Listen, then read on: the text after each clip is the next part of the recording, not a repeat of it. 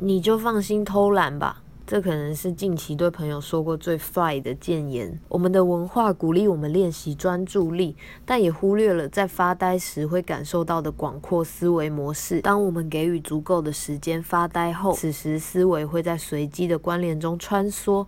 以一种好奇和开放的状态研究问题，也就是白日梦。梦这个字出现在这里，是因为此时的大脑也会出现 theta 波，和熟睡、做梦、深度冥想时是相同的脑波，是人类向内探求创造力与灵感的时候，能处理潜意识层面的资讯，于是能看见、处理在专注时看不出关联的讯息，并整理出意义，整合到更大的记忆系统之中。当身体和灵魂提醒。你放慢脚步，请安心暂停下来休息，照顾自己。你可以独处并向内预想未来。你本来就拥有你所需要的能力，你只需要向内去连接它。